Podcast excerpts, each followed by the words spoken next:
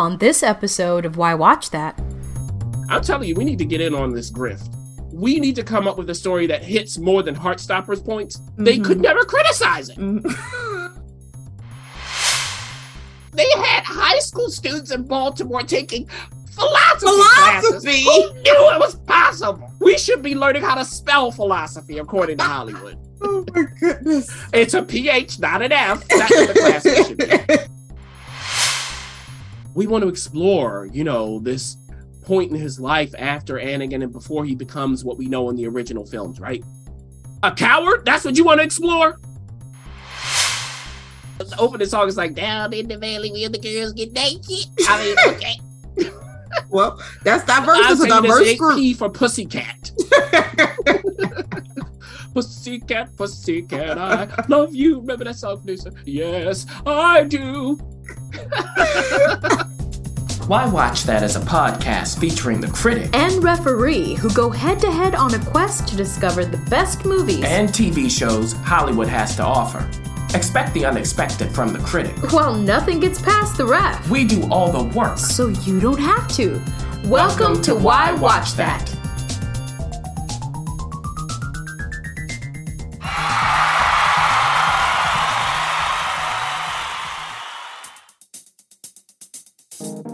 Critic, Yes. critic, What?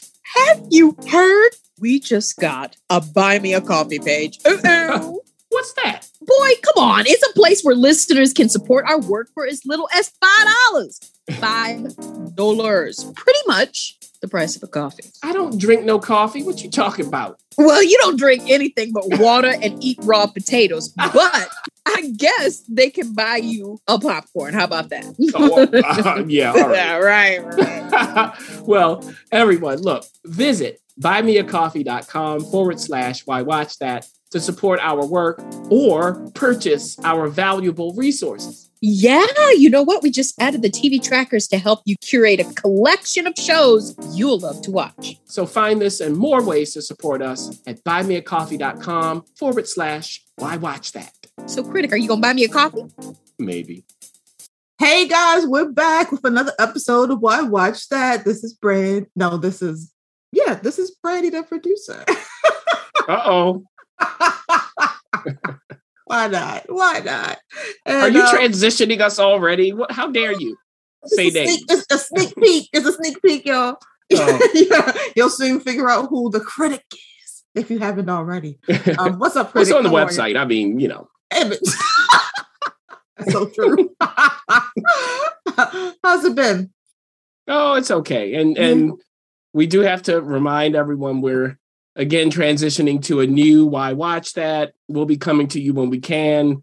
The transition will really start producer uh properly sometime soon. Who knows? Yeah, In a matter of weeks. yeah, And you'll see what's coming with that. Yeah. But you know producer, before you tell us what we're doing today, yeah. there's a theme I'm feeling. Okay. Okay. Mhm. And we're gonna call this the agenda. Oh, Okay, the agenda, or in French, agenda. oh John Da. That's what this is. Because Mhm. seemingly to me, narrative no longer matters. It doesn't matter how good your story is, how propulsive the action is, how well you've written it, as long as you hit the agenda. Mm. So, as long as you represent certain groups in certain ways, it's good. Who cares about the narrative? So, maybe what I'll do is review with that in mind from now on. I'll talk about it narratively, who it will work for as we normally do, and I'll give it an agenda score. And the Mm. agenda score will trump anything else. Okay, so what are we doing, producer? All right. So we see that uh the critics had his Wheaties this morning. He's revving and uh, ready to Well, go. I'm tired of it. I'm over it. I'm all for representation, but not number one, Mm-hmm. not meaning superseding telling a good story. Mhm. No, because then it turns into, well, we've represented it. Look, this groundbreaking series, but it's boring. Mhm. And see, this goes into the soft bigotry of low expectations. That's what really galls me Mm. because you use that as a stand in for good. No, it is not. Look, do the representation after you have a good story. Okay. But okay, that's where we are. Everybody wants to be represented literally on the screen. I think that's ridiculous too. A part of storytelling is so you see other perspectives. But no, everybody goes, Where am I? Oh, I can't identify with that. I mean, if I if that were the attitude when I was a kid, I never would have watched Never Ending Story. Where's the little black kid? I don't see any. I mean, it's ridiculous. Now, if we talk about it industry wide, that's different. Correct. See, that's where it makes sense when you go, okay, let's have diverse stories. Mhm. Not this story must be diverse in every way possible. It's ridiculous. It's ridiculous. Yeah. So we know how critic feels about, you know, the attempt at diversity, inclusion, all in one versus the collective of all of the the work. Exactly. it's like, it's like there's industry. a fee at an industry. It's like a And okay, or- let's say you yeah. do that. Let's say you get every single little group that somebody could come up with, which you can't. Uh-huh. I'm fine with that if your story is you good. make- right. How do you make a good story with that? with that, right. But then it's like, do we have to force it? That that is the question. It's like, Mhm. what is the priority? Is the priority good stories, making Yes. sure that we hear stories from different groups and different perspectives, and just trusting that the collection of the stories from the whole industry will suffice the the, the diversity requirement versus Mm. let's just throw Uh-oh, everything. dangerous in. No, I'm, dangerous. I'm just offering up, you and know, it's all thoughts. these people in suits going, "Oh, we got them because we represent it. Mm. We have a groundbreaking breaking story. You can't come for us. You can't say anything." And all these critics are right in lockstep, right with it. But is that good? Is that good TV? Is that good filmmaking? me, Do we want to watch them, that? look, but all see, these but- people but- out here. No, but is it really good though, or are they just like you Mm. say? No, they the know it's not good. They know it's not good. they know it's not. Not that all of it is bad, but it's not good because the Mhm. story is not propulsive. And they Mm. don't even talk about the story. They talk about all their agenda points when they promote this stuff. Just go look at it. Just go look at them talk about it. We'll we'll we'll, we'll keep going through it. Yeah, guys. So I guess guys, this is foreshadowing. You know what you're getting this episode, so you know let's let's get in there. so the TV agenda is probably what we'll rename this episode. Uh-oh, uh-oh. Um, I don't know. The Why Watch That Talk.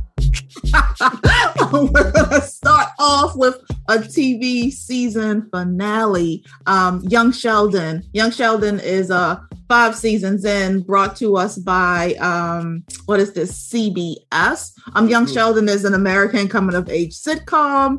Um, yeah, about uh, I, I believe this is a spinoff from the um from the Big Bang Theory. Very Uh, good. Oh my goodness. yeah. So, critic, what do Welcome you to like 2018. what what do you think about season five of Young Sheldon? yeah. So agenda score for young Sheldon. It would probably be a five max if we're going out of 10. What's the okay ten? Okay, that's the Yeah, same. we're going out of 10. So maybe a five.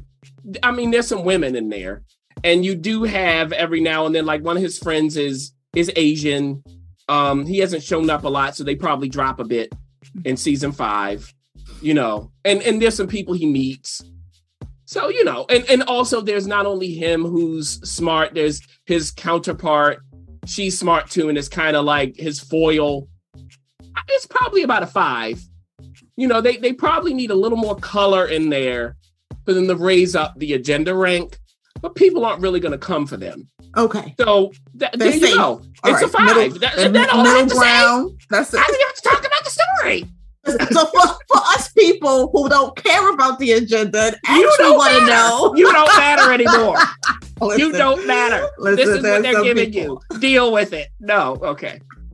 So you know that I've been a fan of Young Sheldon. The ref was a fan of Young Sheldon. And in this season, of course, Sheldon's getting older. Now, keep in mind, this is set in the 90s. Sheldon is a prodigy. He's already in college at like the age of, age of 12 or whatever he is. He's turning into a teenager. He has a twin sister. You know, she's a normal teen. He has an older brother who is getting into some trouble in this season. His parents, we know from the previous season, their relationship isn't as strong as we'd want it to be. And if you're a fan of the Big Bang Theory, you know where that ends up. Also, his Meemaw his mother's mother is still there, wreaking havoc. In this season, she bought a laundromat. At the back was like a little slots operation, which is illegal. and his older brother Georgie helped her deal with that. You know, her boyfriend was kind of like uh, an ex-boyfriend now, uh, played by Craig T. Nelson, and uh, he employed Georgie. Like, there's all this stuff going on. So at the end of this season, of course, you know we see Sheldon and and the professors that mentor him, one of whom likes him, one of whom does not. And the one who liked him did date his b-ball too. So like we have all this stuff going on. But regardless of that, at the end with Georgie, I'm just gonna say it. He got a girl pregnant. Mm. Now Georgie is like 16, 17, I can't remember which one. And his parents had him at around the same age. So this is informing us on their relationship, why they got married, and so on. Now, the issue is he got a 29, I think she's 29, a 29 year old woman pregnant. Now, he lied about his age. So, how is she going to receive all of this? Oh, Yeah. And then we see what the aftermath of that is and where everybody lands up at the end of the season, where they're going to go in season six with the entire family because people are getting older, things are getting more complicated. And Sheldon, the question is for his character, how much is he going to continue to develop as they try to do these other storylines? Now, keep in mind that this show is renewed through season seven, so two more seasons guaranteed. My thing is, when I was watching this producer, Blackish came to me Mhm. when they decided to do a drama. I forgot at the end of which season, where, you know, they were on the outs in their marriage. Mm-hmm. I didn't like it Mm-hmm. because I don't come to Blackish for drama, not full on, straight up, like you know Grey's Anatomy drama. No, Mhm. it's a comedy, and I had echoes of that feeling here. Not that they went as deep into drama in Young Sheldon. I think they were more responsible, but my issue is you have Georgie getting blamed for this. He's 17. I don't care what he lied about. Now let's flip the genders. Who would they be blaming? The 29 year old man or the 17 year old girl?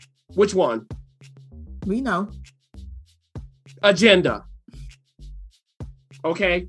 So we all equal, and I agree with that. Well, then let's be equal. But in the final episode, they kind of started to come out of it. I will say that.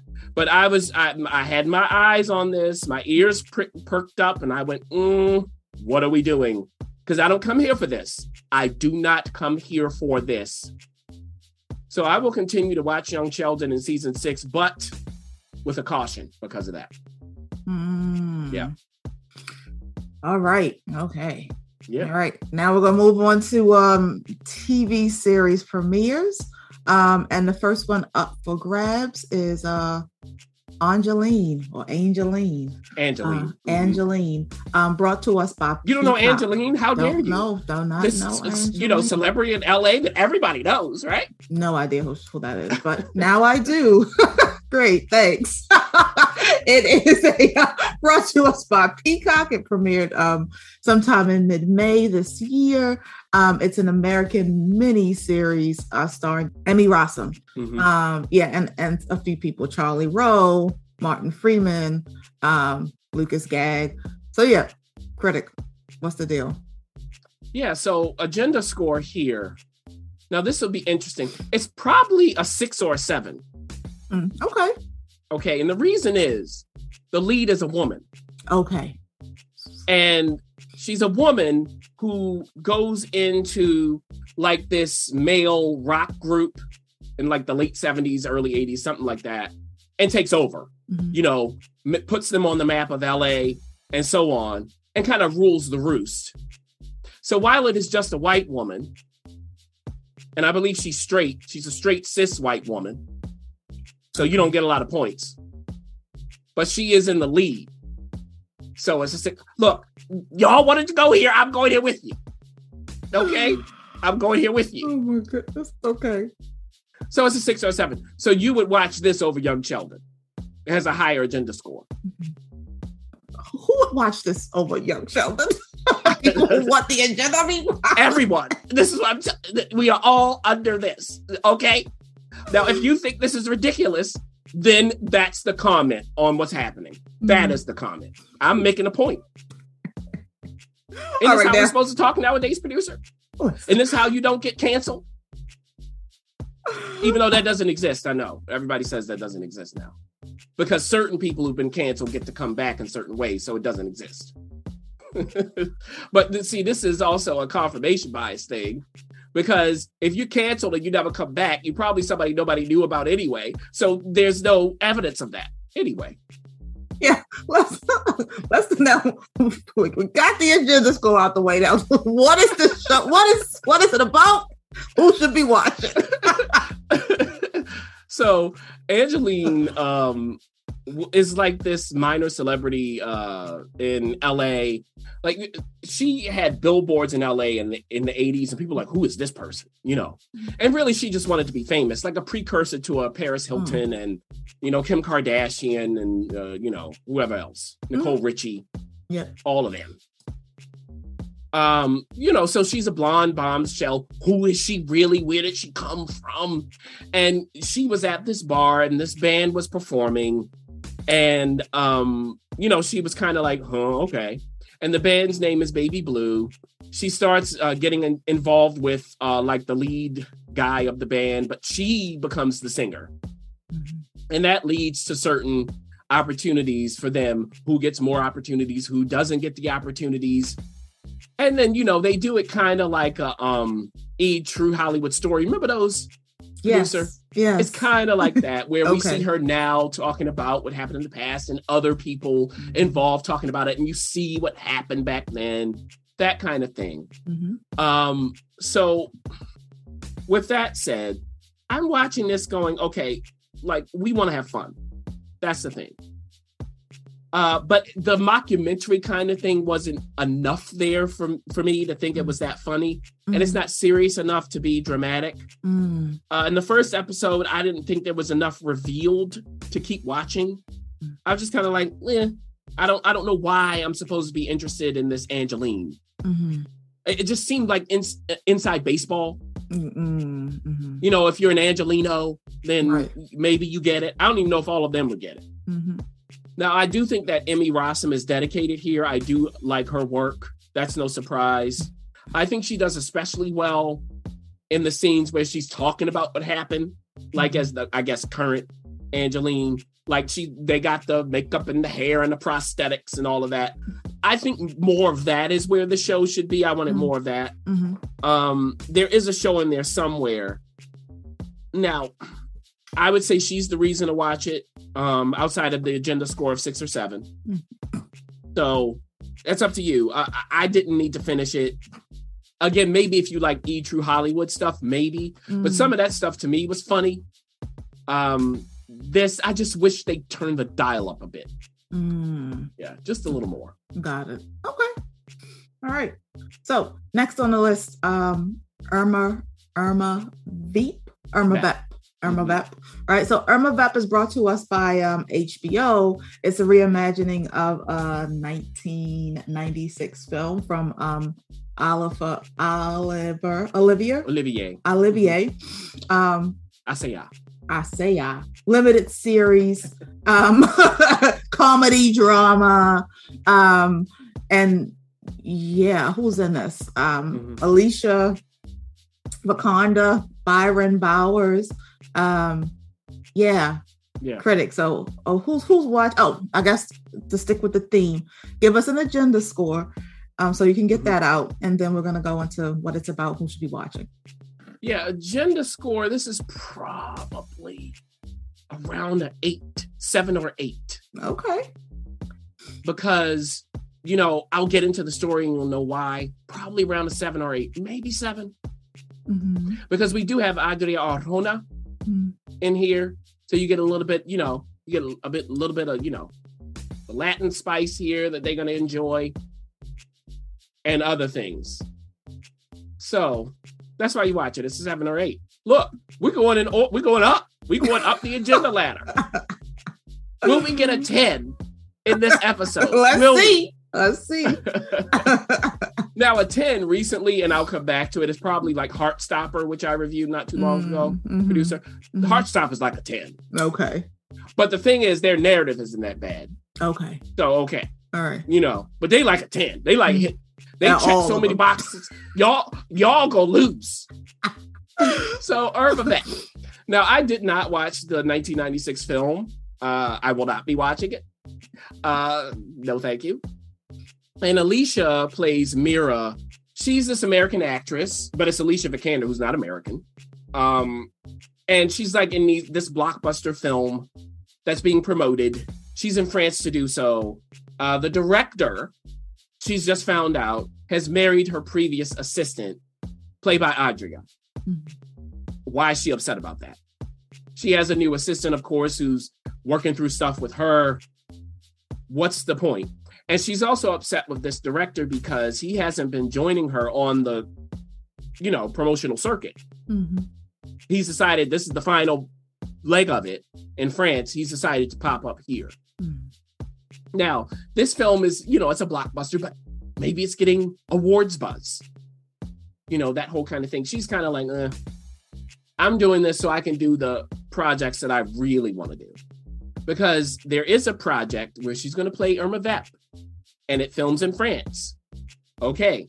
In a film called Les Vampires. So the vampires Mhm. and it's a remake of like this silent movie. So we see like clips of the silent movie as they're piecing this. Uh, it's a show instead of a film they're making of that movie. And the director is kind of like, you know, I just like to go with the flow. Welcome aboard. You know, we're going to see what happens. We're creators here. So Irma Vep is really like this um, muse of this criminal syndicate, I guess. Are they vampires or not? You'll find out if you watch. And so, you know, what's the costume she's going to wear and all this other kind of stuff. And how does she not only contend with the industry as it was and as it is and as it will be, but also how does she contend with her past? Because this assistant is back. And what did they have? It was more than just an assistant boss relationship. Mm-hmm. So maybe that explains some of the anger. And that explains why it has an agenda score of a seven or an eight. Also, the director of the blockbuster is a black man. I mean, we're re- seven or eight. Now, Who's watching this now, critic? Who's watching? it's a seven or eight. You keep asking these questions. so this is really like okay. Let's break this down for a second. It's for people who want to say that was different, Mhm. and there are people like that who want to do that. That's fine. Mhm. Also, it's for people who are interested in a wry European take on Hollywood and on TV and movie making in general Mhm. that has enough visual interest to compensate for all the talking. I mean, it's a lot of talking. And some people go, Oh, isn't this wonderful writing? No, I didn't find it that insightful. Mhm. Uh, I just wish, again, it had more of a narrative drive, less of a desire to make a point in the midst of seeming aimlessness. Is it, it really aimless or not? I don't know. Now, a lot of what they're doing is going to be lost on many. Again, it's kind of inside baseball commenting on the industry, especially from a European perspective, that whole kind of thing. But when it comes to that, like Get Shorty, that TV show to me did a much better job because it had a narrative in addition to, to me, a stronger comment. Now, to be fair, I've only seen the first episode of this. So who knows um, what's going to happen. Long story short, this is something critics will like, and they do. That's really what it is. Mm-hmm. Got it. All right. Got it. Next, next up on the list is Ms. Marvel. Uh oh, the Um, agenda now- score is about to Now, before you go into your agenda score, let me tell these people a little bit what this is. So, Ms. Marvel's brought to us by uh, Disney Plus. It is an American TV miniseries created by um, Bisha K. Ali, uh, based off of a Marvel comic featuring the character Mrs. Mabel, who's also um. Kamala. Marvel. Miss Marvel. It's so that yeah. Miss Marvel. Marvelous Mrs. Maisel. Maisel, yeah. Ms. Marvel. I know I'm combining those two, but you guys know. Um, it's special. So don't come for me, Marvel comic fans. goodness. I'm doing the best I can. Um, Kamala Khan is her is her um, I guess alter ego. Um, Yeah. yeah, and yeah. So who's in this? Iman Vellani. Mhm, We have uh, Matt Lintz. Litz. mhm. Yeah, um, Yasmeen Fletcher, and um, yeah, some other folk. So critic agenda Mhm. score, so you can get that out. Oh, probably eight or nine. Oh, okay, eight or nine. They they don't get it. to Heartstoppers 10. Mm-mm. Okay, all right, but they get See, close. Heartstopper ruined it. oh, they they making it They hard to ruined it for compete. y'all because y'all, eh, you know. Now, the reason it's an eight or a nine is Ms. Marvel is played by a Pakistani American. Um, I think she's 16. So Mm, Pakistani American 16 year old in the ti- in the title role. mm, mhm. You know, ooh. and you know you get her family, all of that. So the agenda's going, oh my gosh. But Heartstopper was there, so the agenda's kind of like, yeah, we- we're loving this, but mm, Y'all ain't step up enough. I don't know. A Heartstopper just, you know, it stops the agenda's heart. Now, that's why you watch it, eight or nine. And you know, even you know, in in the materials in, in, in Disney Plus, if you go there, the groundbreaking series, not the entertaining series, you know, or the compelling series, the groundbreaking series. I'm telling you, we need to get in on this grift because I, you know, we need to come up with a story that hits more than Heartstoppers points. They Mhm. could never criticize it. Mhm. How do you make that interesting? It doesn't matter.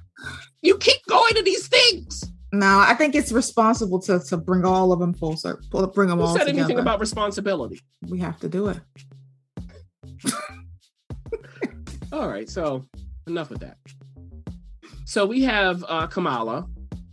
She's a huge fan of the Avengers. And on the screen, we even see like animated stuff that happened in the Avengers at the end. You know, when Captain Marvel was the one who had to stop Thanos because no one else could, because that makes perfect sense. Um, but the agenda score says it makes sense. See, that's what y'all don't understand. The agenda says it makes sense. Mhm. It doesn't make sense narratively. It doesn't make sense based on the history of the comics. Who cares? Now, so there's this first ever Avenger Con that's about to happen, and she wants to go. Of course, her parents are like, eh. Mhm. and her best friend, uh, played by Matt, and of course, Iman plays Kamala. Uh, Bruno is the best friend's name. He's brilliant, you know, all this stuff. Now, he's just a white dude, so I don't know how much that helps the agenda score. But they, you know, they're great friends, and maybe that helps the agenda score.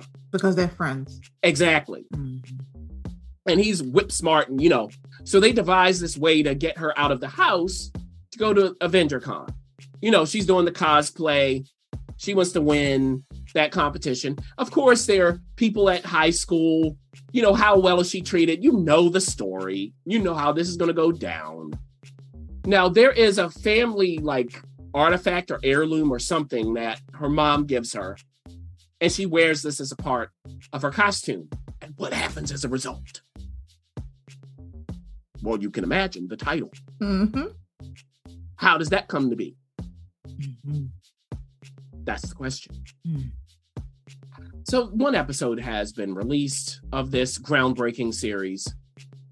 And uh producer, you'll be interested to know it's set in Jersey City. Oh, Yeah, they even allude to that, you know, Jersey City. Oh, you know, because she leaves her bike out. Is it going to be here when we get back? Yeah. All right. hmm And here's what I would say. I was watching this and I was going, okay. It's, I guess it would be, I don't even know if it's for teens, even though she's 16. It might be for tweens mm. because it's a little too light in the pants for teens nowadays, especially, well, teens at any time, to be honest. Mhm. I mean, when we were teens, uh, producer kids was out. I mean, so right, right. Yeah, let's stop. Okay, like, and that before pre agenda score, that would have had a high agenda score. Oh yeah. But um, so I was watching it, kind of going, "Mm, it's not enough teeth, you know. And then the thing is, uh, if it's for tweens, okay. What would be some other things that would get you to go? Maybe I should watch this. Maybe Shazam. But the thing about Shazam is he turns into like a, a older guy as Shazam. Like there's a, a more interesting thing on on that. So I don't know. Heartstopper again, just in tone, because Heartstopper, what they did that I think is why a lot of people liked it, and I alluded to it in my review, is they they do deal with all of this agenda stuff, but with a sweetness to it. So even when the bullying is there, it's very easy to take. Mhm. You know, they give you the spoonful of sugar to help the medicine go down. In that show. I think that's a lot of why, and this is why older people also are into Heartstopper because of that. It's an interesting amalgamation of things. In episode one of Ms. Marvel, they don't quite hit that level, and even like Spider Man, but Spider Man is snarkier, it's a little edgier than this. I just think this is kind of cutesy stuff, and is that appropriate for a Ms. Marvel? Is the question. Um, but it's the agenda, you know. I I mean, so there you go. I, I it's like any other teen show you could think of. You just put Ms. Marvel in there. All right. All I right. I'm, I'm not going to keep watching it. Why? Why would I bother? Oh, the agenda. I'm sorry. You want to support the agenda. You you you set this up now. You got to stick with I it. didn't set this up. I'm holding up a mirror, and I'm asking a question. What do we really want here? Again, we are not saying don't be diverse. No, we are not. It's what does that mean is the question. And you can't use that to hide behind trash. Okay, what's next? I'm not calling this stuff trash though. I'm just saying No, you're right. You're making your commentary. The- yes. Okay, the- the producer and I, we we had to take we had to take uh philosophy classes in, in high school, so like that was a good joke for her. yes, it was. okay, so um, And who next- knew that they had they had high school students in Baltimore taking philosophy, classes? philosophy, Who knew it was possible? Baltimore. We we should be learning how to spell philosophy according to Hollywood, not actually taking the class. oh my goodness. It's a PH, not an F. That's what the class should be. You're a fool. Um, critic. Obi-Wan Kenobi. Tell- that- These are the stories they're telling. I'm just I, look, and we talk about diversity and inclusion. All right, Well, yeah. I don't, you know. I guess we had insecure. That's the closest we. Nah. there we go. And who did that represent? Anyway, what's next? Obi-Wan Kenobi. Uh oh, the agenda score. Wait a minute. Wait a minute. Eh, eh, eh. another one of uh another thing brought to us by Disney Plus. Um, and just for a little fun fact, the first two episodes um premiered exactly 45 years after the um theatrical premiere. So that was, you know, kind of fun Star Wars, timing, yeah, timing wise of Star Wars, right? absolutely. Yeah. So, you know, guys, this is based off of Star Wars. It's an American television uh mini series in the action adventure sci-fi category. If you don't know, I mean, like I'm just I'm, I'm making sure you seen know. any Star Wars movies, producer? Any of them? Oh my gosh. Oh, I think I've seen one with Jar Banks. And we're gonna have to stop this episode after that's the end of it. People's heads have exploded. We are done. of all the characters. Oh my gosh. yeah. um. Yep. Who's in So this? you saw one of the worst Star Wars movies. That's what everybody said. Every time I say that, people go, "You saw one of the worst Star Wars," and I'm just like, "That's the only one I think I've seen." Oh, okay. All right. So you won't really know who Obi-Wan is. but this is a, he's played by uh, Ewan McGregor, of course, like the last movies. Ewan played him there. Alec Guinness originated the role. And uh, this is set before the original trilogy, I should say. after the final trilogy. Okay. Anyway, I don't care about this timeline. Now look, the agenda score is All what matters. Just making sure we stay on task. Thank you. And this one is ooh, it's an eight or a nine. So we're, Oh, we're matching there. this Marvel. Okay, Disney Plus. Eight or- Look at you guys. You Yeah. guys are getting it. Heartstopper's a 10. You no, no. Now, what's been happening off camera, off TV screens, and all of that may push it to a 10 because of what Lucasfilm and Disney and certain stars and fans have gotten into this row over a certain character in this, uh, played by Moses Ingram. So Moses Ingram plays the third sister. So here's what happens. Okay.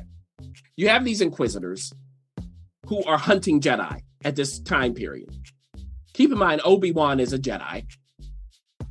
Luke is still a kid, and so is Leia. We see what happened to them because Anakin, their father, we know turns into Darth Vader. Anakin was trained in the Jedi ways by Obi Wan. Obi Wan's the one who stopped Anakin, or so he thinks. He burned him to a crisp. But we know that he becomes Vader. So, you know, this is how the dark side takes over and the Emperor and all of that other stuff for Vader. We, we see how, you know, he's reconstituted in a certain way and put into that suit because his body is burnt to a crisp. So Obi Wan thinks that he's done. Anakin's gone. He's kind of mourning this. He's placed Leia in the care of, you know, basically nobility. They're politicians. They have a lot of money. Jimmy Smits is the father and so on. So we even have some diversity there and it's wonderful. And he puts Luke in the care of his uncle, I believe, or something like that. Because Joel Edgerton plays uh, Luke's uncle. So, okay, so we know they're not raised together. They don't even know they're siblings. We know that, all of that stuff. Okay. Now, Obi Wan, of course, is on Tatooine because every show they do is on Tatooine. I mean, they just don't feel like coming up with something new. Even though where Leia is is a different planet, so that was nice to see. It was nice to see it something, something slightly different.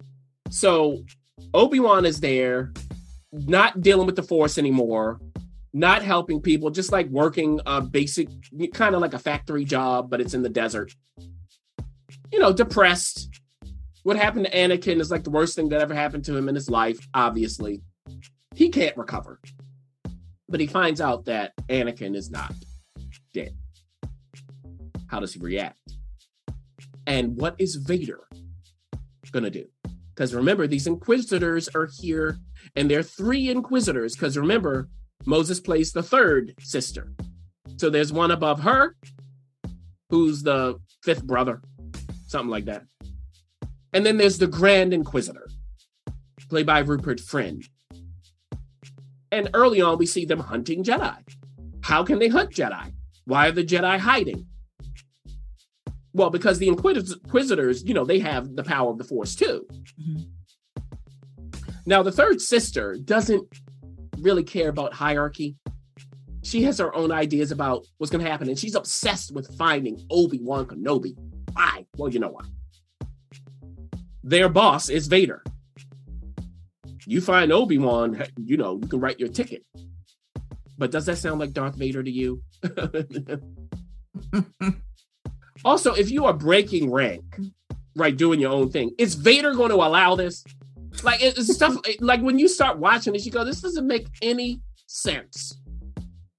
Now, the Grand Inquisitor is like third sister. How many times I got to tell you? You are not. We are not here doing what you want to do. Mhm. But according to Moses and others, you know, the third sister is very powerful. Uh, you know, uh, there have been all kinds of comments about this that have just been crazy.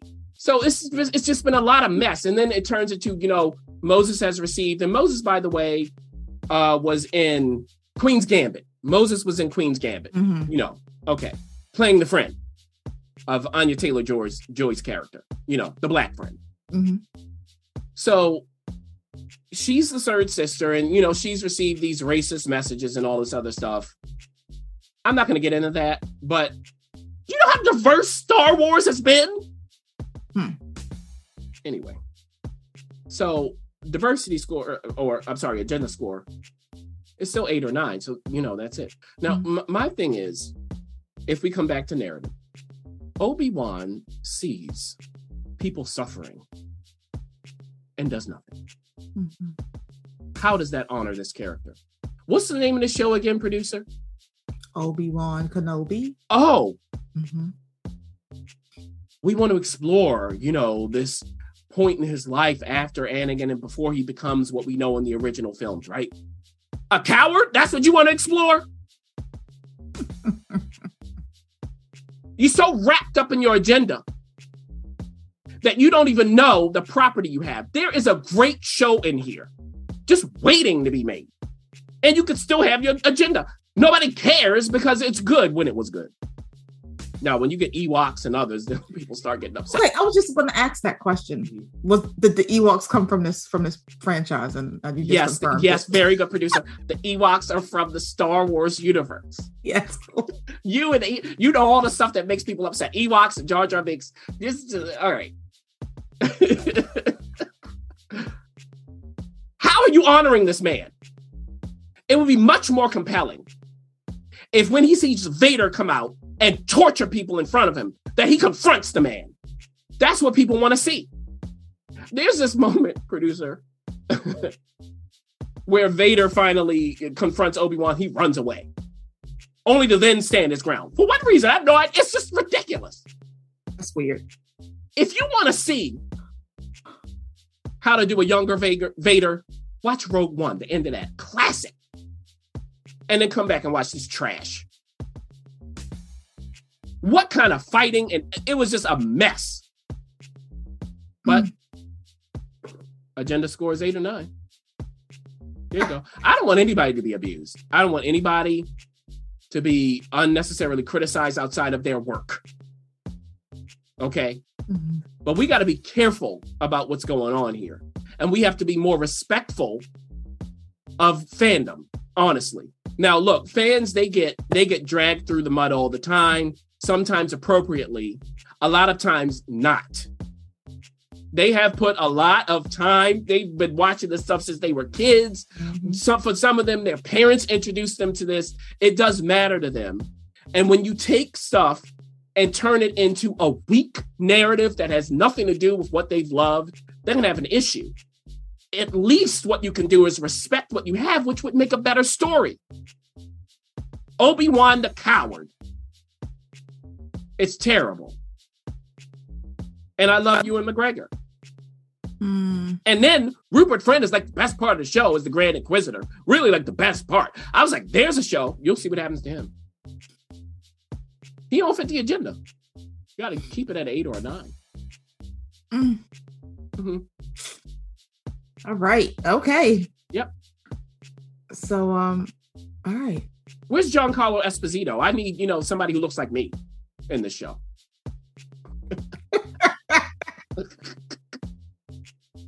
oh, what's next? We're gonna shift into our TV season uh premieres. This is the end of why I watch that right here. Maybe it's just the beginning. We'll rise from the ashes in our new version of burning it down. you know, it's a it's a perspective that is refreshing. Is it? It is. Um, I and- guess I get away with saying it because I'm a black man, even though that doesn't that doesn't count for much these days, as you know, producer. But I think I kind of can get away with saying it. If I were a white man, oh, they I'd be, you know, tarred and feathered. season premieres in the back. Back for season two from Starz, we have good old P Valley. Uh-huh. P Valley, our good old American drama that was created. This is a 10 agenda score. 10. Look at that. You got There another one. We found Heartstopper, it. wait, watch out. Now it's not quite as diverse as Heartstopper, but it doesn't matter. This is like a 10.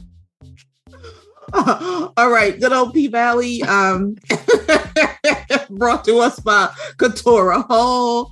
Um, in the cast, we have uh Brandee Evans, Nicco Annan, um, Shannon Thornton, Parker Sawyer, and a bunch of other folks. Yeah, Um, Elarica Johnson. Yeah. Uh, Um, what what do we think about season two? We just found out the, the agenda score is a 10. So we got, you know, a uh Heartstopper, watch out. P Valley's coming for your heels, um, coming for your spot. But th- you know, there are different shades to these scores. You know, you can get a 10 in different ways. Got it. Mhm. Okay, got it. Yeah, this certainly ain't the wholesome 10. Well, well, we know. Heartstopper's trying to be. We know. I mean, the like the opening song is like down in the valley where the girls get naked. I mean, okay. Well, that's diverse. It's a diverse group. P for pussycat. pussycat, pussycat, I love you. Remember that song, producer? Yes, I do. What's new, pussycat? Whoa, whoa, whoa. Anyway, All right. So, what is season two looking like? matter. It has a 10 agenda Who, score. who should be watching? But the people who care. so um after the first season now remember this is set in uh, mississippi uh we're at a strip club. It is run by uncle clifford um that raises this agenda score. And uncle clifford you know has this strip club running. You know all the dancers are there. They all have their own ways to try to get agency there's a main uh dancer mercedes who kind of shows people the ropes but you know is kind of not feeling any of them this is her club essentially. Mm-hmm. She's the reason you know she brings all the boys to the yard. Mm-hmm. Okay. Mm-hmm. Now is she toppled?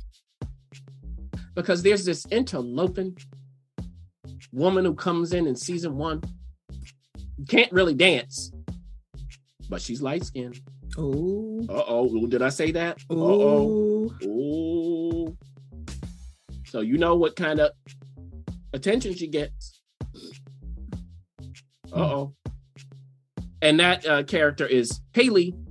So Haley has a backstory. She's running away from something, and she should be running.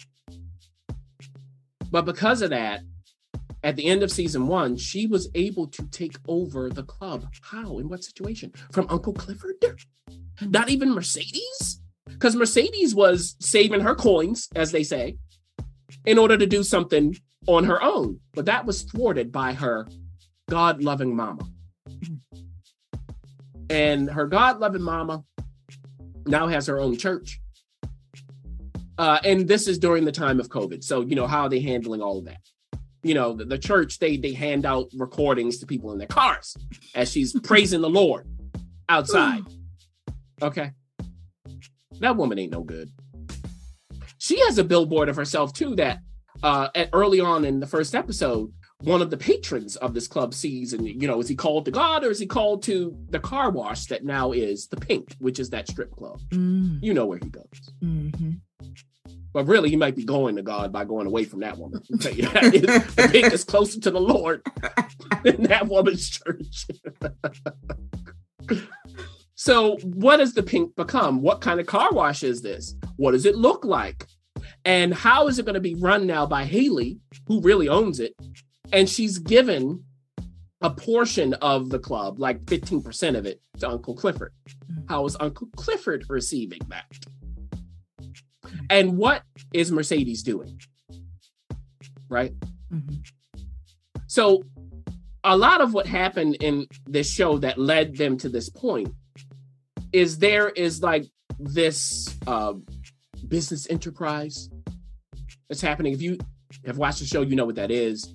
It's political. That you know Isaiah Washington's character, the mayor, is involved. So there's all kinds of money coming into this, and it's some white money. Now you got to be careful with that. So this, so the pink is kind of in the middle of all of this, which is why it needed to be saved. So are they really safe? And what's the face of this, uh, you know, hidden power, this hidden political power now? Is it still Isaiah Washington or is someone else popping up? Now, keep in mind, there was another dancer as well who at the end of season one made an interesting decision because she was in a physically abusive relationship with her husband. They have kids. And there was the bouncer of the club who was trying to protect her. How and why? And what decision did she make in season one that leads to her position in season two. Now, keep in mind that she was also, or she did attach herself to the local rapper in the club who's like on the come up. So they are helping each other go up because he has a reason to be careful. Who is he interested in Hmm. that he might not want to get out? Oh. So you start to see where all of this is about to go at the opening of season two. Now, with all that said about P Valley with the 10 agenda score, the COVID stuff they did, I didn't mind it actually, the way they use that. Um, I, I think they used it in a way that was creative enough to be for it to be fine. I mean, we are in the aftermath of murder night with COVID and all this other stuff, so okay. But what I would say about P Valley is it works best when it's pure ridiculousness. That's when it works best. Kind of like what Pose. When Pose was really ridiculous, that's when it works. When they start trying to be serious, it's kind of like, hold on, wait, wait.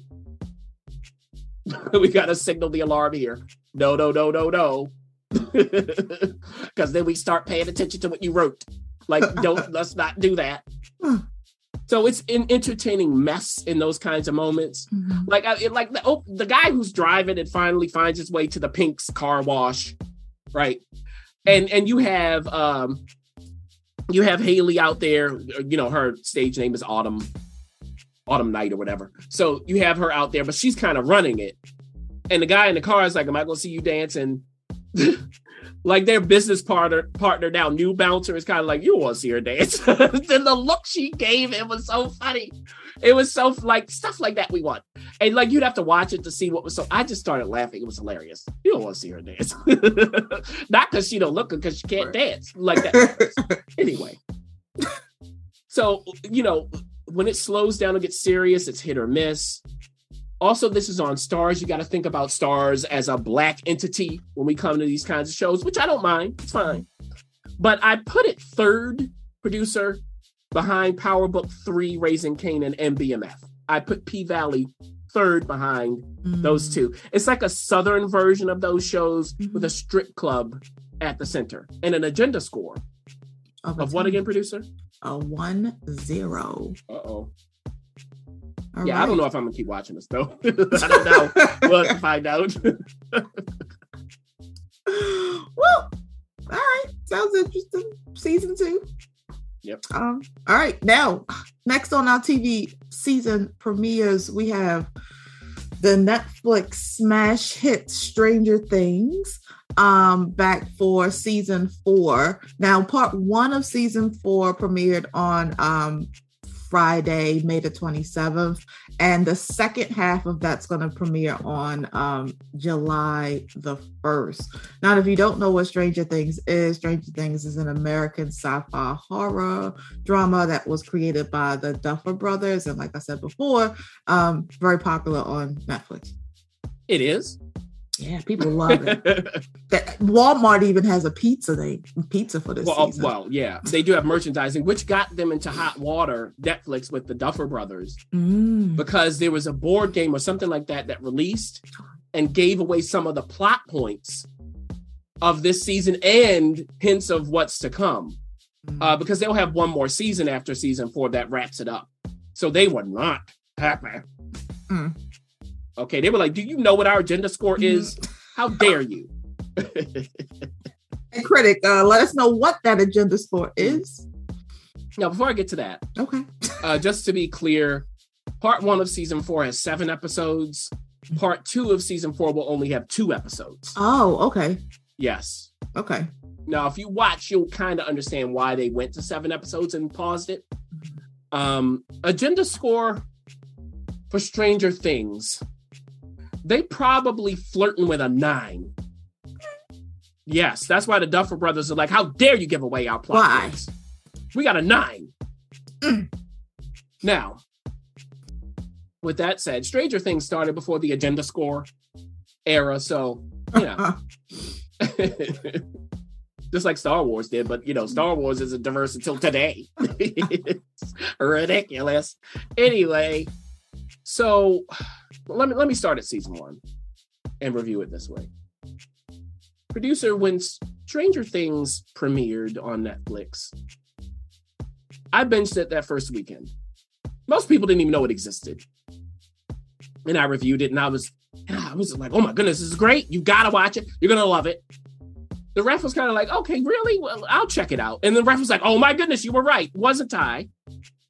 So I was an early adopter of this show, a fan. I enjoyed season one tremendously, enjoyed season two tremendously. Season three, I started going, oh, you know, I still like it, but wait a minute. I don't know. And now we're at season four.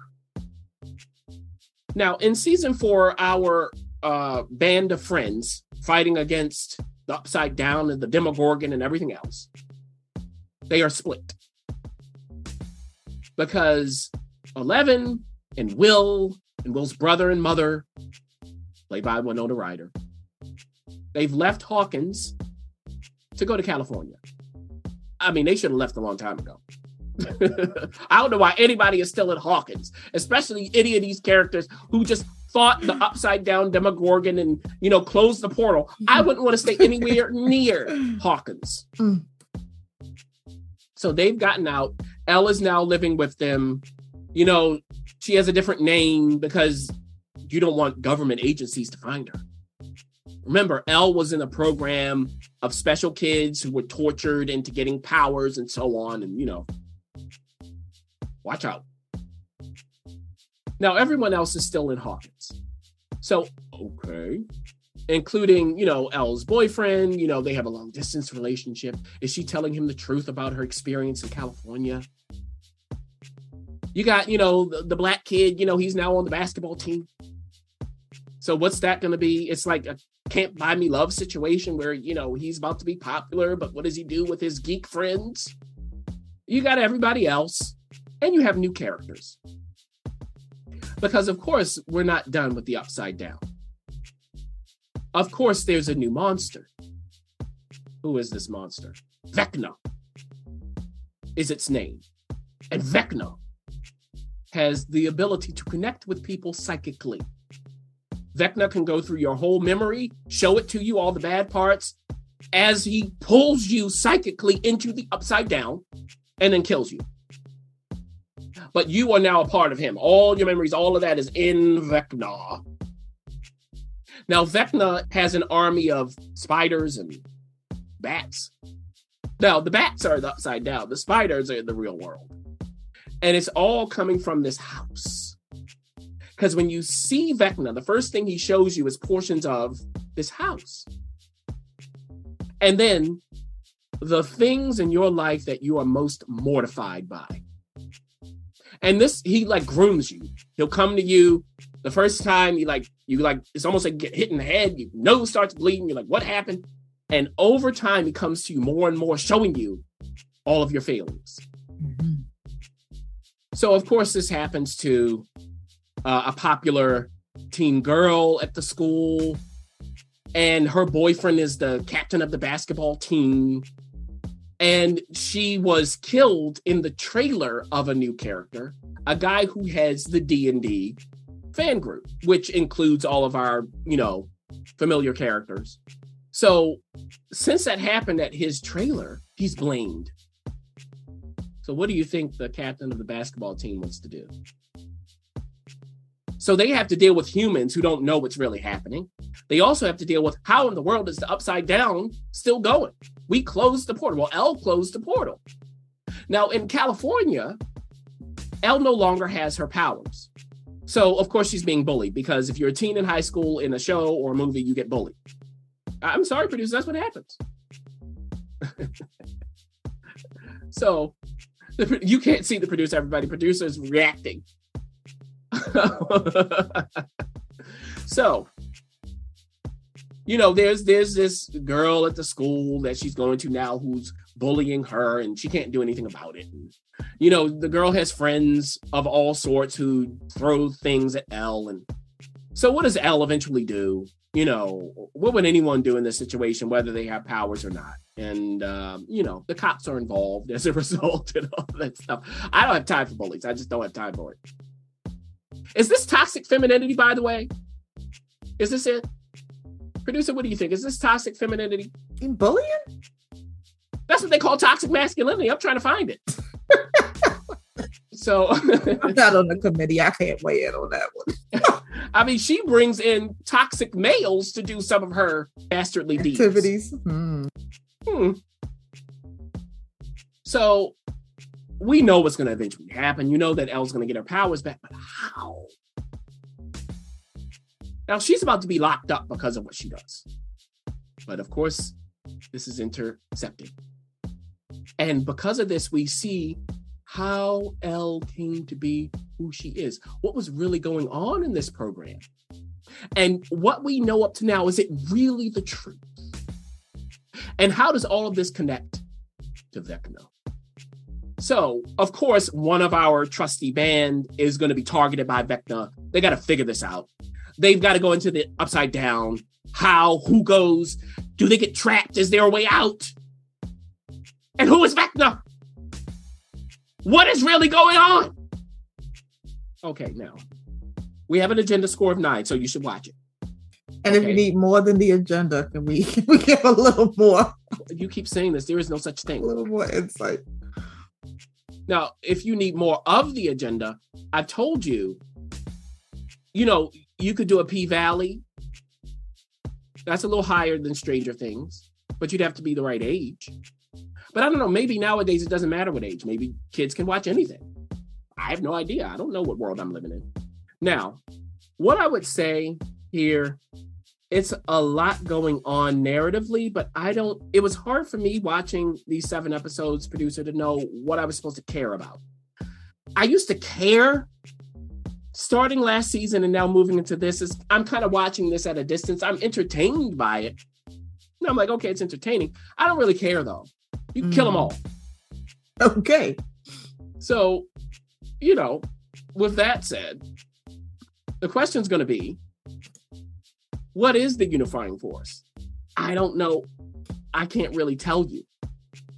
Um also, I think separating the story that kind of got in the way, you know, California versus Hawkins.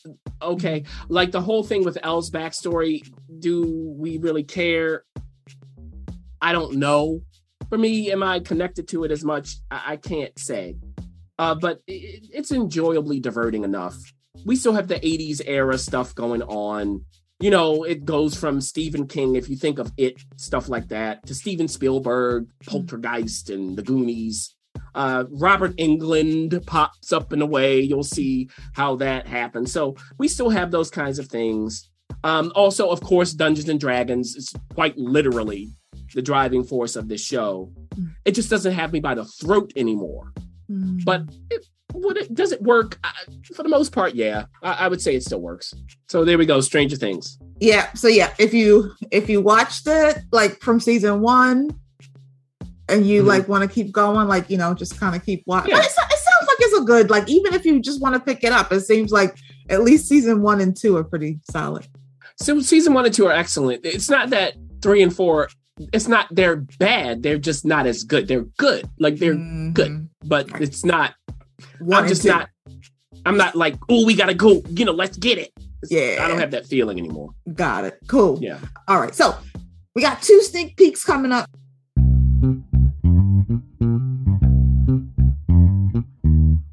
A Why Watch That sneak peek. First that we're going to explore is from Apple TV Plus. Um, this is the season three premiere of For All Mankind, which is coming back on June the 10th, Friday, June the 10th, right? It's an American science fiction drama um, that was created and written by Ronald D. Moore um, and a other and a collective of other people Mhm. Starring um, Michael Dorman, Sarah Jones, um, Jodi Balfour, uh, Sonya Walger, and a bunch of other folks. So, Yeah, Joel Kinnaman. You know, Oh yes. because some of those people ain't in the show no more. Oh okay. They Got Got oh, No, in the show. in the, right. Well, right. right. We assume you were referencing the show.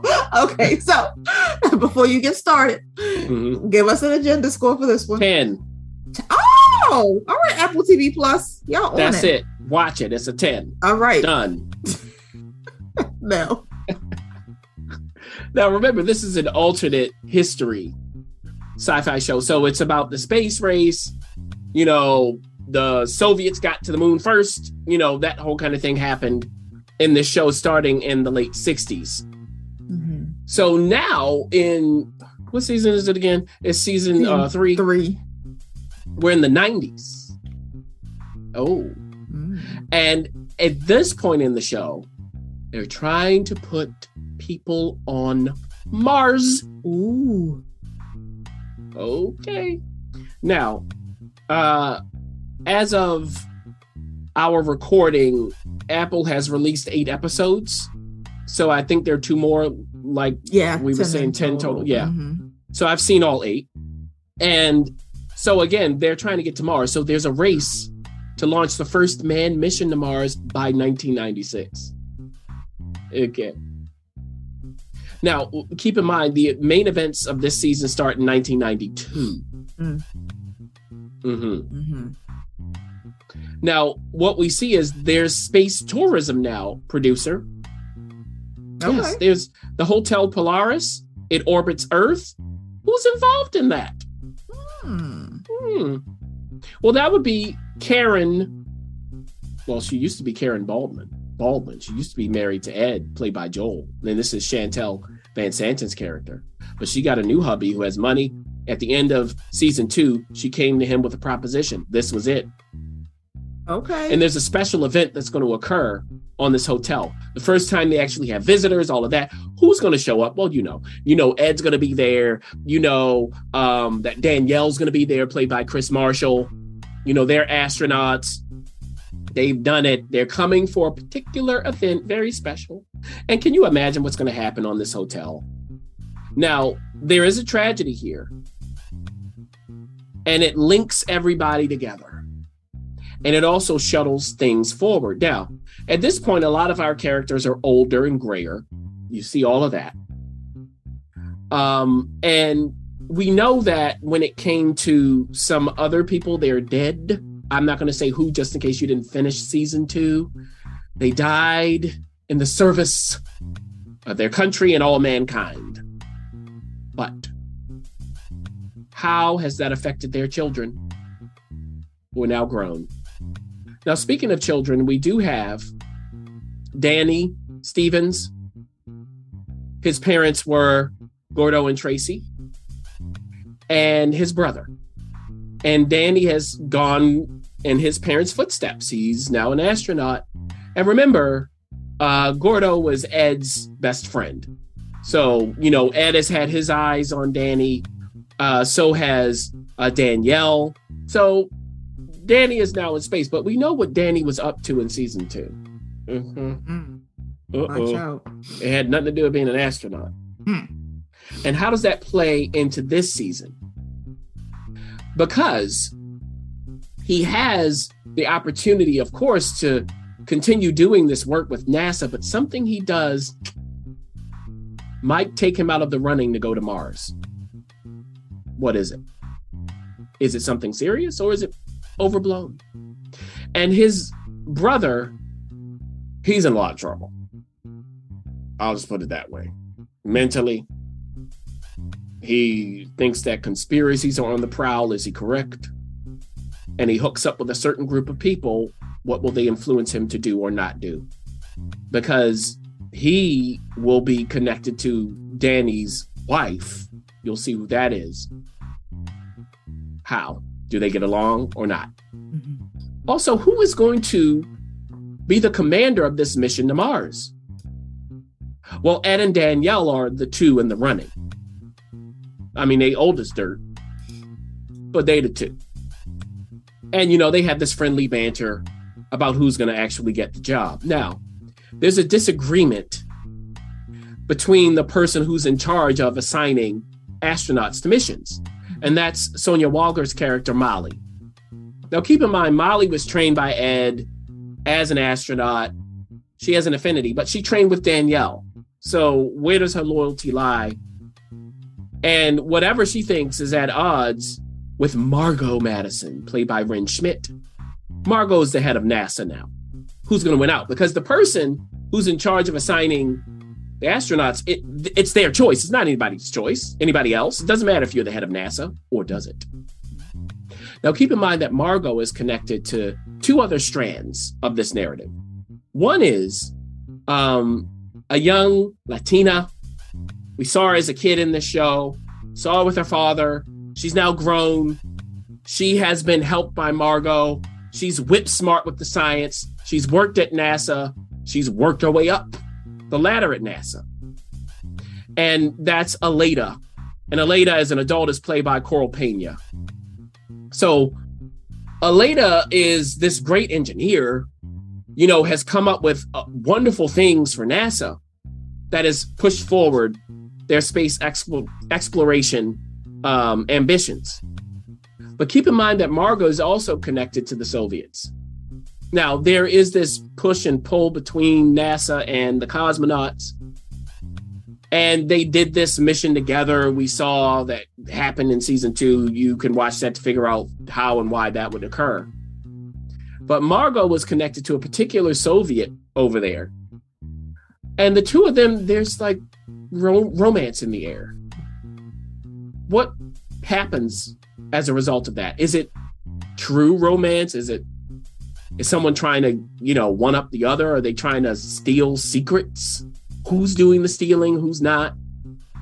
You'll see what happens as a result of that and how all of this works. Now, you know they get to Mars. Who's the they? And how many theys are there? Because once you say, I'm going to Mars, who else is going to Mars? Mm-hmm. Just like, you know, with the race to the South Pole, Mhm. you know, the Scott versus Amundsen thing. The producer's shaking her head like she knows what that is. So there we go. Yeah. Look up Scott versus Amundsen. so, okay.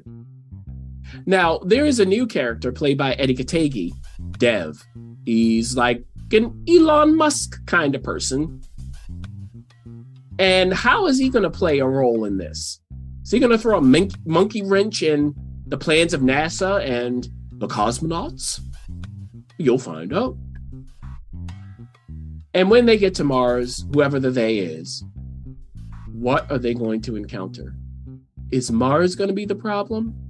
Or are the humans on Mars going to be the problem? Because remember, it doesn't matter where you go. If you're going with humans, you're going with humans. Now, with that, you know that there are all kinds of tragedies that are going to occur, kinds of, you know, emergencies, you know, it's going well and then all of a sudden it's not. But this has an agenda score of 10. You got all kinds of people represented in this show. Because one of the astronauts I didn't get to is a politician. So we have this politician astronaut. This is uh, Jodi Balfour's character, Ellen Wilson. And we know what was going on with her and her husband, in quotes. Now, their decision, their mutual decision to get married in order to further their goals, career wise and otherwise, maybe there's going to be a price to pay in this season. What will that price be? And what kind of politician is she? I'm not going to say. All right, so here's the thing it still looks great for the most part. Um, there is an issue though when you do a lot of CGI, it starts being noticeable. It's always good to kind of ground the CGI in something real and layer it on top. So, you know, but for the most part, still looks good. I do like how they use real and stock footage to bring us up to date. That works. The way they tweak history that way still works. The pacing and the editing still pretty much work as well. But the agenda, it can stand out not in a good way always. I think that the the first episode was so heavy on the agenda it was laughable. Laughable. Mhm. Like, I- and see, this is the issue. Let the narrative drive it. We are not stupid. See, this is the main point here. We are not dumb. We have eyes and ears. Hello. I mean, you don't have to say, "Oh, look at me, look at," look at-" and you don't have to do things that make no sense. Honor the character. Start there. Now, after that, it wasn't quite as bad as the first episode of this season. Um, but, you know, the question is are we going to drive this narrative forward or are we going to make agenda points? See, this is the issue. They can't do both because they can't write that well. That's the problem. When they are focused on, okay, let's move it forward, let's have this stuff happen, great. Who can you trust? Who can you not trust? Great. Outside of that, you know, I don't know. Uh, sometimes it's a little lazy. Now, sometimes they do it well. Sometimes the timeline, the agenda, the narrative, they create high class TV out of it. Um, I think that the selection of the Mars commander, some of that, those scenes worked really well. They exemplified how well they could do it. The Margot and Sergei storyline, I was talking about her and the Soviets, what's going on there. Excellent. Because there's it's complicated. It's not so obvious. I just wish the whole show had that kind of a blend. So this is the point. I mean, you gotta get the narrative going. And there are infinite ways to do it. Just let your characters decide. So, um, will I finish this season? Probably. When the final two episodes are available, I'm just like, you know, okay, it, you know, it's fine. All right. well, let's see how um how the critic feels about uh Because the thing is, producer, Okay, yeah. let, let me say it this way and then we'll move on. yeah. Sometimes with your agenda, it's so obvious I know what's going to happen. Mm, Like, that's So when we start getting fun. an issue. yeah. Like, you're trying to, like, you know, do the whole squid ink in the water and, oh, maybe I don't really know. I know ultimately what's going to really happen. I know ultimately who is going to land first on Mars. I know because of your agenda. Mm. I already know. it doesn't matter what I know. And see that that takes the fun out of it. Mhm. That's what this is doing, this agenda. It's taking the fun out of it. Is that what we want? Open question. Okay, sorry about that. Things to ponder and reflect Yes. on post episode. Um, now, next on our sneak peeks. next, Post the final episode. Last but not least. Oh man, we got uh, Peaky Blinders, um, brought to us by Netflix, and this is season six, the premiere season six that comes on Friday, June the tenth. Um, now this is the final season, but if this is your show, um, you don't have to be too sad because they are going to be producing a film uh, next year based off of the show. So, Yeah. Yeah, yeah, it's going in, into production ne- yeah, next year, so we'll see when it releases. Agenda score. yeah, let's go. Uh oh, Peaky Blinders. I would say maybe an eight. Oh, seven or an eight, because those up there. They do have now this is a period piece okay? I mean at this moment we're leading up to the ascendancy of hitler. Got it. okay? Mhm. so nazism fascism is on the prowl. It's coming to uh, england which is where peaky blinders is set. Politically we see that playing out. You know there's some nazis there and they are all about hitler. But hitler is not in charge of germany yet. So it's like the 1910s or something like that. Now in that world they do have black characters what working with some gangsters and and keep in mind that the peaky blinders they have gypsy blood. That should maybe it's a nine because that's really unique uh, agenda score now they don't have any black women. So that may knock it down. See we gotta we gotta we gotta balance. The agenda score giveth and it taketh away. Now while tommy shelby played by cillian murphy the head of the peaky blinders family well i mean you know he's a white man you know but he is a gypsy. I don't know what that means for the agenda score. There are all kinds of women around him who have their say. Now, they're white women. So I don't know what happens with the agenda score. Some of them are gypsies. See, uh, that's the that's the question for the agenda score. An agenda expert needs to come in and tell me how many points you get for the gypsy stuff. That's the question. they should be represented too. Doesn't ever now anybody who you know is is Romany, they can relate. They can see themselves. Right? There was another show that had this in it too. Um, you know, but unfortunately, they're, they're always criminals. So, you know, my Romany brothers and sisters, I understand. I get it. I don't. I don't know. I don't know what role all of this plays. So they're somewhere in the, the seven to eight. Eight, That's yeah. we're gonna we're gonna give them that range. Got it. Now, season six picks up right where season five left off. What happens to Tommy after you put a gun to his head? Uh-uh.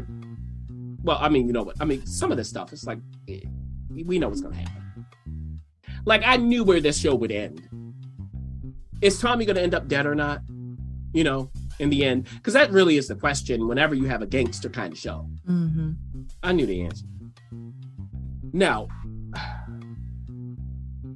after the previous events, keep in mind that Aunt Polly is now dead. Unfortunately, really, it's because um, Helen McCrory, who played Aunt Polly, passed away. Um, unfortunately, so there we go. Um, but they use that narratively, and we do miss Helen in the show, you know. So, you know, um, now because of that, somebody in the Shelby family is not happy. Mhm. And he's like, I'm going to stop Tommy once and for all. So he's going to stop him. And that's Michael. Now, Michael um, has married Anya Taylor Joy's character, an American. Uh, so he's in the States. And Tommy at this point is, you know, running the family business, but he's no longer drinking or anything like that. People like have a drink, have some whiskey. No, no, no, no. He's just all about business. And you know, he doesn't care what Michael thinks or anybody else. We're gonna run it the way I need it to be run, and I'm gonna get my money because that's what I'm here for. I'm here to make money for this family. And going over to the States, he has opportunities to make millions of dollars. So this is gonna happen. And it's connected via Anya's character to her uncle. Her uncle is like this bigwig in Boston or wherever they are in the States. And he's like, you know, running things. He has so much influence that he's friends with the president, Mm-hmm. but he's a gangster. Hmm. So is this safe ground for Tommy to tread?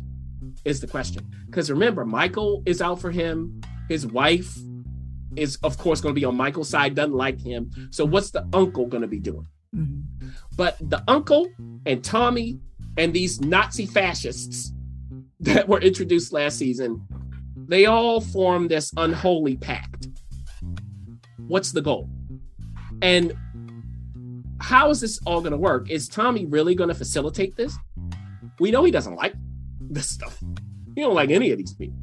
He certainly doesn't want Nazi fascism to take over, but he is a member of parliament now. He's a socialist. So what's going to happen? Now, a tragedy strikes the Shelby family, another one. And it does tie into Tommy, and he changes in the second half of the season because of this. Does he start drinking again? Does he even care about life anymore?